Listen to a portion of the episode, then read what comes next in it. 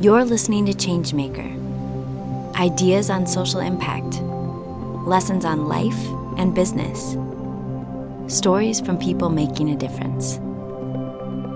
I'm Jackie Biederman.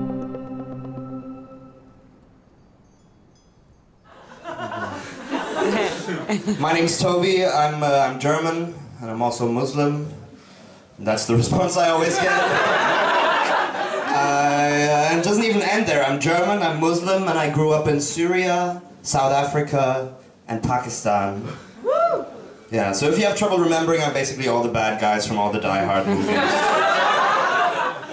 Squeezed into one person.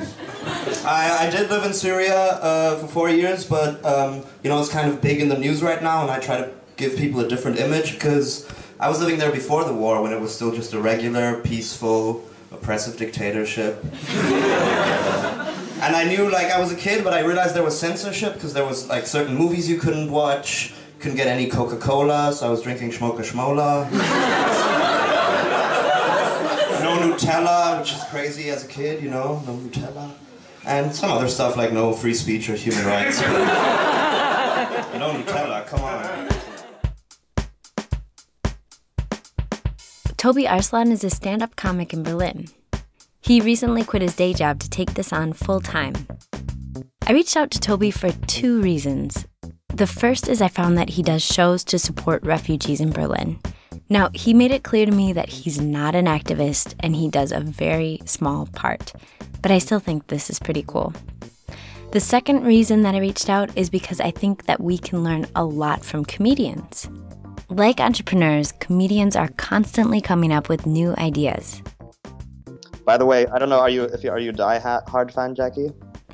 You know, I've only watched the first one like years and years ago. I remember Bruce Willis had like a bloody foot or something, and that's like about all. Yeah. Are you a big Die Hard fan then? I used to be, but I do this joke to Die-Hard fans. I don't know if it's going to work via Skype interview, but uh, do you know that in Die Hard 5, uh, Bruce Willis was dead inside the entire time? That's a sixth sense. Can you edit that to make it sound funny? Yes, yes. Like add some, add some like sitcom laughs or something in the background, maybe. I'll add a laugh track in there. That would be amazing. Yeah. Some of these ideas make it to the stage where people might laugh or not. Ideas are pretty easy to come by. I bet you've got a few of them right now. Maybe you've got an idea to start a social venture, or you're thinking about a new direction. It's fun to come up with new ideas. Executing them is the risky part. You could fail, which is what prevents a lot of us from starting something in the first place. But I think that this is the bigger risk. Your idea could help a lot of people and without trying it out, it never will. Today's show is for the risk averse, those of us who are hesitant to take action. We're going to talk about moving through fear and find ways to make an idea safe to try.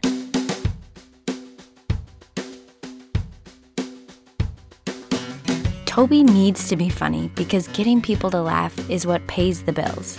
So there's a lot at stake with his ideas. But when he was just starting out, he had some protection. Toby was working at an ad agency as a copywriter, where he had to come up with new ideas. And uh, what I had to do is, which, that was completely nerve wracking to someone who'd just been studying at university. They'd tell me, like, oh, whatever, this and this uh, newspaper wants to sell this and this uh, ad space, come up with something funny to sell that, right? Mm. And suddenly you have to come up with, like, an idea that you came up with and presented to your 55 year old judging German bosses. and, uh, and you're like, like your hands are trembling when you're presenting the papers, and they're just completely unimpressed with all these ideas you're presenting. And uh, and what it helped me realize was first of all that the ideas don't matter as much, but executions do. So you can obsess endlessly over perfecting an idea, but in the end, yeah, people aren't gonna. People don't care about great ideas. They really only care about how you have executed it, like you know how it has become manifest. Toby tried out lots of ideas, and he said it's this advertising gig that really helped him build his confidence.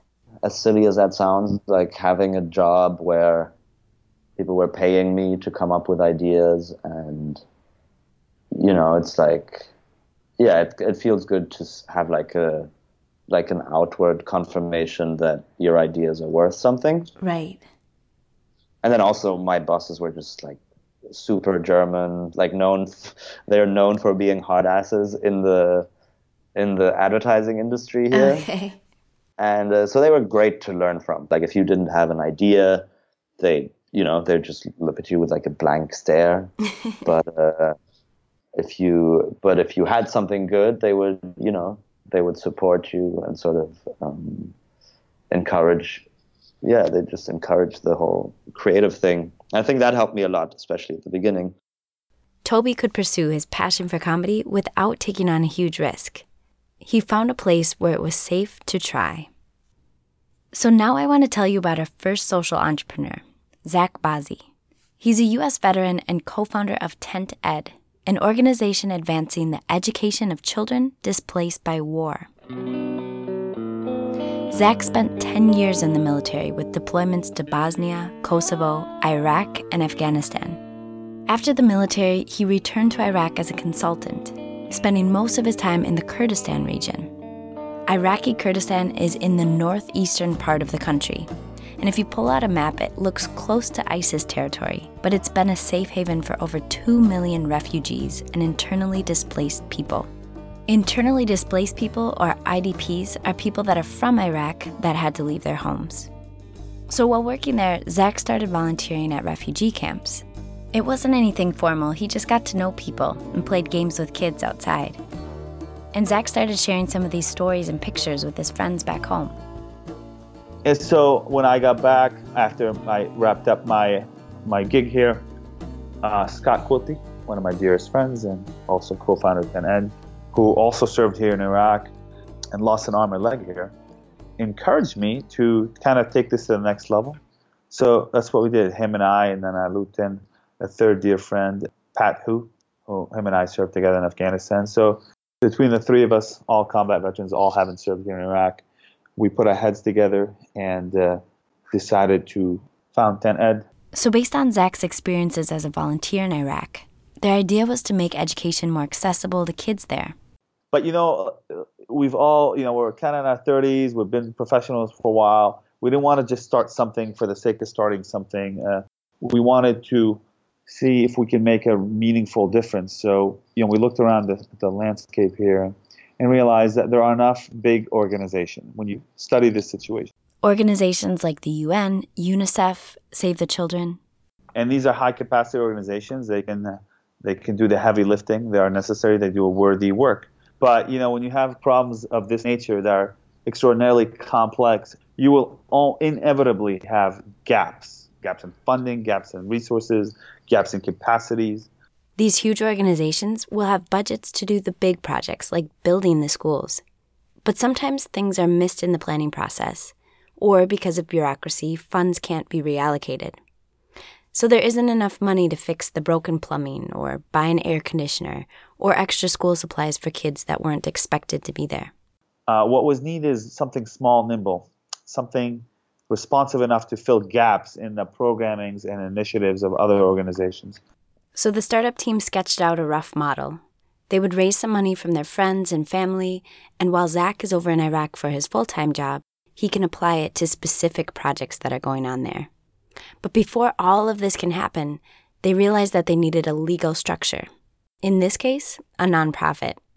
In the US, a 501c3 requires articles of incorporation, tax exemption, bylaws, and a board of directors. Not to mention a lawyer to help with this process and a website to collect donations and share what the organization is all about. So suddenly, this idea got a lot more complicated. This is where it can feel too overwhelming to get started, or you might feel the pressure to get the idea right, right away, so there's no room for failure. One option is to give up. You'd avoid the failure, but of course, that also means that any chance of helping people is gone too. And for Zach, this wasn't an option. We are helping improve uh, the lives of these kids. I'd like to think a meaningful way. Uh, that is certainly an inspiration to continue doing that work.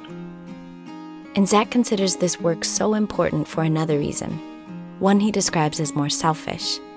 Because what happens abroad affects us.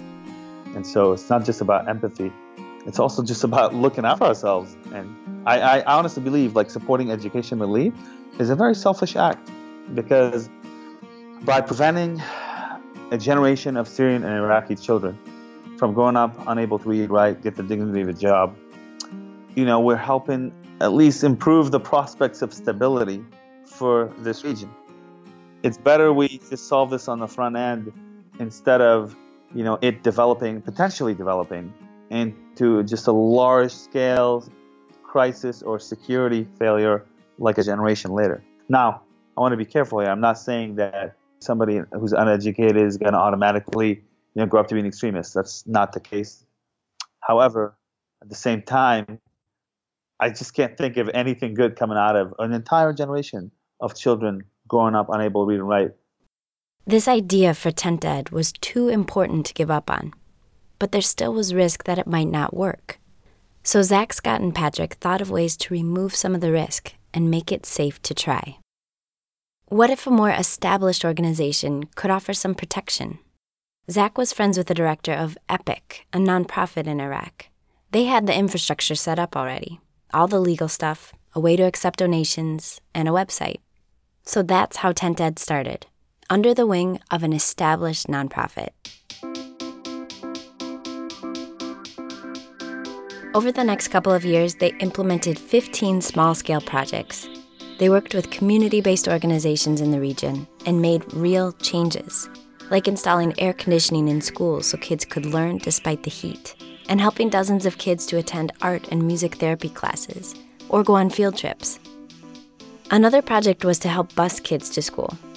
A common misconception is that refugees and displaced people live in rows of tents all in close proximity to each other. Many people live in their friends' houses or in abandoned homes or makeshift shelters, some in cities and some in remote villages. This can make it challenging to provide education for kids. So Tent Ed helped to arrange transportation. I remember talking to a mother of three daughters who were going to the school that we're supporting. Because of this transportation, the kids can go to school, and she was mentioning how just the fact that they can get up in the morning, and get ready, put on proper clothes, go to school, and socialize with their, their fellow students, and then come back. That rhythm in of itself is healthy. It helps them mature, it helps them socialize, and it gives everyone in that household like sort of uh, gives them a sense of meaning and purpose. And that was good for them psychologically, and as a result, good for her because she was feeling quite guilty when they weren't going to school. They would just sit around the house, not doing much. So that was uh, certainly a conversation that drove home the point with respect to how important our work is. Throughout these couple of years, they proved their concept. And so it worked. I mean, that, uh, to, be honest with you, I, I didn't know, I wasn't 100% confident it was going to work from the onset. It, you know, I was happily surprised that it kind of continued to work. So in 2016, Tent Ed became an independent nonprofit this allows them to focus on a single mission of advancing the education of children displaced by war. They also have an ability to expand outside of Iraq in the future, and they're looking at places like Jordan, Lebanon, and Turkey. Tent Ed is volunteer run, and they raise about $50,000 a year, which might not seem like a lot, but small focus projects applied at the right time and in the right place can make a huge impact. With the help of Tent Ed, hundreds of displaced kids are back in school. And in the midst of chaos and uncertainty, these kids can learn, progress, and even have some fun. This idea has also engaged a diverse community of supporters. You know, unfortunately, some people don't have the best view of, and I think oftentimes an unfair one, of our military. Yet, many friends of mine who are currently serving or are veterans give same thing with friends of mine who happen to be Jewish or gay. They're given, and I, I find that uh, ironic because I the Middle East is a region of the world that, wrongly so, is not welcoming to people who happen to be Jewish or gay, and yet, you know, some of my biggest donors happen to be either veterans, gay, or Jewish, and I, I take pride in that. So this small nonprofit has created global connections.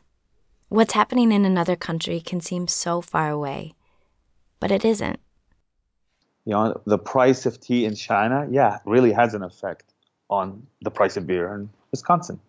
So I think people need to have uh, kind of a wider aperture when they look at the world or sort of a broader view of things. You can't just sort of go through life in your local area unaware of what's going on, unaware of the broader events going around you, because they will inevitably affect you. Knowing that we're all connected is another reason why a good idea is worth trying. Let's get back to comedy.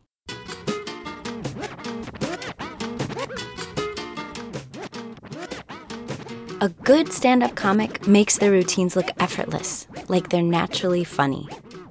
In reality, each joke has been tested and refined through multiple iterations. Our favorite comedians have built their entire tours and Netflix specials one joke at a time. Toby, our go to comedian, writes his ideas for jokes down in notebooks. Then he chooses some jokes for open mic night to figure out what's funny and what's not. And sometimes he'll bring his notebook with him. I've done sets where I just go, okay, I'm going to try a bunch of new jokes, and uh, then I read them off pieces of paper, and then I can just like, even if a joke doesn't work, I'll just like tear it up and throw it away, and then that gets a laugh, sort of Yeah. thing. Yeah, there's almost a, a technique to trying out new jokes where that can also become like a fun thing. The reaction of the audience provides instant feedback. And as time goes on, it gets easier to try new things because Toby can build upon what already works. you know you workshop these jokes so at some point you have like your your savers let's say your your jokes that almost work no matter what and that uh, relaxes you a bit when you think of a new joke because you know you can always you know you can just follow it up with a with an old joke of yours that works better so i think the longer you do it for the less nervous you become about starting trying out something new because you have all this uh, stuff to fall back on So some jokes work and some don't. But it's this process of trying that helps Toby to get better. Doing a thing is actually way more valuable than obsessing over how to make it perfect. Yeah. Yeah, so that helps helps on every level. I love how uh, I was not expecting there to be such a red line throughout this interview, but I'm happy there seems to be one. What do you mean? Just this idea, I, I keep coming back to this difference between ideas and the execution of the Yes. idea, and it can be quite liberating to realize you don't need an, a perfect idea to start working on it. You can just sort of, you know, know you're going to make mistakes along the way. Know you can fix stuff along the way. Yeah. We'll step away from comedy, but stay in Berlin, where Anne Kjær Riechert founded the ReDI School of Digital Integration. It's a coding school for refugees. Since 2015, over 1 million refugees have come into Germany. While some people have welcomed them, others are afraid. a lot of people are afraid of terrorism, but they don't realize that the people who are coming here are exactly fleeing from ISIS and from other terrorist organizations in, in other countries like Af- Afghanistan. So it's it's a challenging thing, but but really I think it's it's mostly about people meeting and, and educating the people so they know that there's nothing to be afraid of and we share the same fears. Meeting people. It's these human connections that mean so much to Anne, because without them, she wouldn't be here. I think there's always many beginnings to a story, and then it's always hard to describe exactly where ReDI School started. But on a personal note, I think the journey actually started even way before I was born because my great grandfather was a German refugee to Denmark. My family um, was running a printing business in the 1920s and 30s, printing um, socialist and pacifist books and newspapers which the Nazis didn't really like. So they were severely harassed and decided to leave Germany in 33. And throughout my childhood, I, I kept hearing the story about my family and how essentially the reason why I can be alive today is because they were well received in Denmark by generous people who decided to protect my family and give them a, a chance to, to build a future in Denmark. So I think the the consciousness about working with refugees has always been with me and my family. Among a long list of accomplishments of doing great things, Anne founded the Peace Innovation Lab in Berlin. And as more and more refugees were fleeing to Germany, this group wanted to do something. So Anne visited a home for refugees to learn more. When I went out there, the, the one thing that really stayed with me was that I was shown their donation room, and it was an old swimming pool, and it was absolutely full of clothes and books and blankets, but it was just one big chaos. To me, it was really a symbol of already then what the challenges are that on the one hand side, you have people who are really in need of help, and on the other hand side, you have people who really want to help. But in between, there's a lack of communication, there's a lot of lack of structure so so that's why we started a project with the um, Peace Innovation Lab to really see how can we how can we make a better match between what people can give and what people really need. And then she met Mohammed. And uh, he was telling me his story of how he had been in Berlin um, for two years at that point, and how he had three years of training as a software engineer in Baghdad but since he arrived in Germany, um, he wasn't able to continue programming simply because he didn't have a laptop. And this was really when the penny dropped for me because I know how many people are looking for talent interested in IT in the startup scene and in tech companies. And and this is when I asked myself question, what if we were to build a coding school teaching newcomers in Berlin to program? and help them get a job in the tech industry in Germany. So Anne took this idea to Facebook. I wrote a simple post coming up with the, the suggestion very briefly saying, What if we were to build a tech school? Will you be in to help? And all of a sudden, we had people saying, I've got a classroom, I've got an old laptop, I can oh, be cool. And this was really sort of the first proof of concept for me just to see okay if we were to do this you know could we make it happen? Already the idea of a coding school for refugees was gaining traction. The guardian newspaper picked it up and it was spreading on social media. With some donated laptops volunteer teachers from the tech community and interested students they started a pilot program one of many. It's it's doing pilot projects all the time or what other people i like the term space monkey. So it's like this little creature that you send out into the great unknown to test what the conditions are like. Then you bring it back to earth and you evaluate how did it actually go. And and ReDI school has really been working with a lot of these space monkeys. To give an example of what we learned when we did the, the two week pilot project we were working on laptops that were donated by private people. So it meant that all the 12 students had 12 different laptops. And you can imagine how difficult it was to run one course teaching the same thing when one person was on a MacBook Pro and another one was, you know, from Lidl and one was maybe two years old and the other one was five years old. So the speeds were running differently. Some had an American keyboard, some had a German keyboard. So, oh gosh, you know, from, from, from the good intention of oh everyone needs a laptop, we also realized that we needed a standardized setup. So this is just an example of it. It's really taking step by step, but not trying to overthink it all the time. Let's rather build small pilots, small projects could we run it in an hour? What if we could run it, the project, in a day? What if we could run it in a week? And then eventually, when we felt ready and having all the right knowledge, then see, okay, how can we run it as a three month project that we want to build? From each iteration, they were able to build a stronger case, but they faced an even bigger challenge. For the ReDI School to impact many people, it had to be sustainable. They needed a model that generated enough money to support a full time staff. Because around us, we could see other volunteer projects um, simply burning out because they didn't have this focus on sustainability in their mind. They started from all the goodness of their heart, but you can only work for, say, 16 hours a day for a certain period of time before you're going to run out of energy. And, and you need to to take it serious that that when you're providing concepts that is going to bring and projects that are going to bring hope to refugees it's you can't just pull pull the plug because you're gonna leave a stream of very disappointed people behind you. So I think it's a matter of, of being responsible in the way that we approach social change and saying this needs to be something that we can keep delivering over time. Um, some projects, it's okay that they're only running for a short period of time, but the ambition of what ReDI School is trying to do is to really help people find jobs or start their own businesses or get back into university and and therefore you need a, a committed staff to make sure that that you are able to deliver.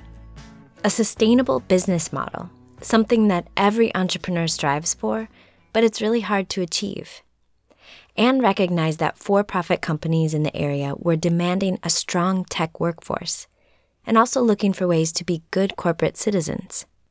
The ReDI School could offer a solution, but partnering with major corporations as a budding startup seemed like a huge and nearly impossible task. So they started with small steps.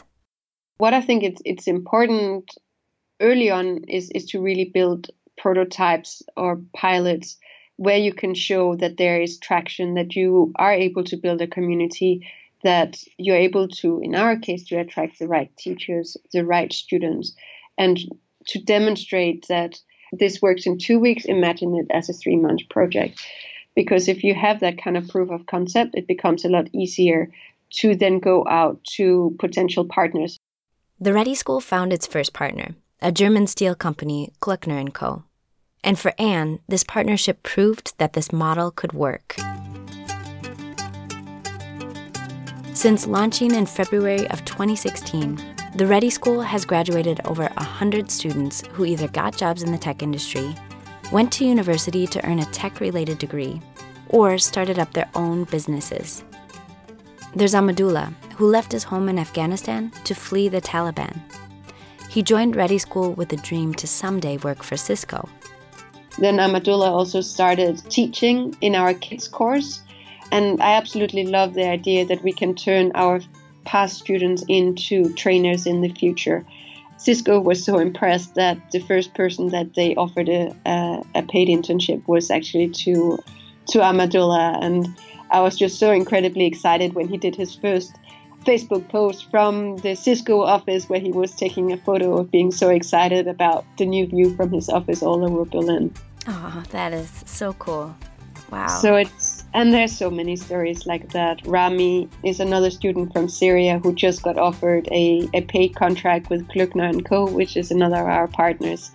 And and he started, you know, when when he came here, um, he was kind of a, a, shy guy, sitting a bit in a corner with a big jacket and a hat, even though it was warm inside, but protecting himself. And now he's just the most outgoing guy who's like in a you know in a sweatshirt with a hoodie and he just looked like you know he was born into the startup world in Berlin. And the transformation that I've seen in the students who have been with us for less than half a year coming in a little bit shy not knowing what they were getting into and now turning into these incredible young people who are going out working for tech companies and inspiring other refugees to, to start with ReDI School is just incredible.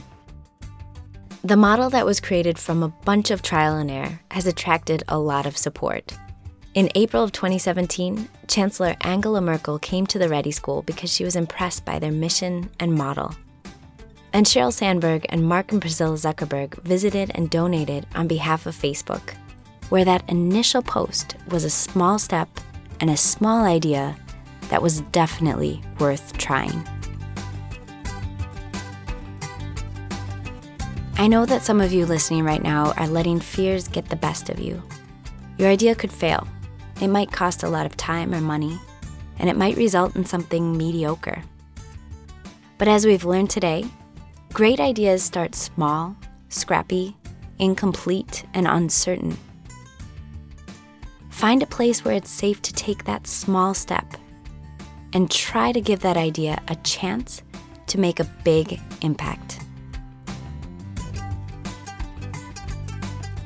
Thanks for listening to the show. If you'd like to learn more about Toby, Zach, or Anne, go to changemakerpodcast.com. Music is by Jahzzar, Josh Woodward, Broke for Free, Revolution Void, Chris Zabriskie, Josh Harlan, and Jason Shaw. I'm Jackie Biederman, and you've been listening to Changemaker.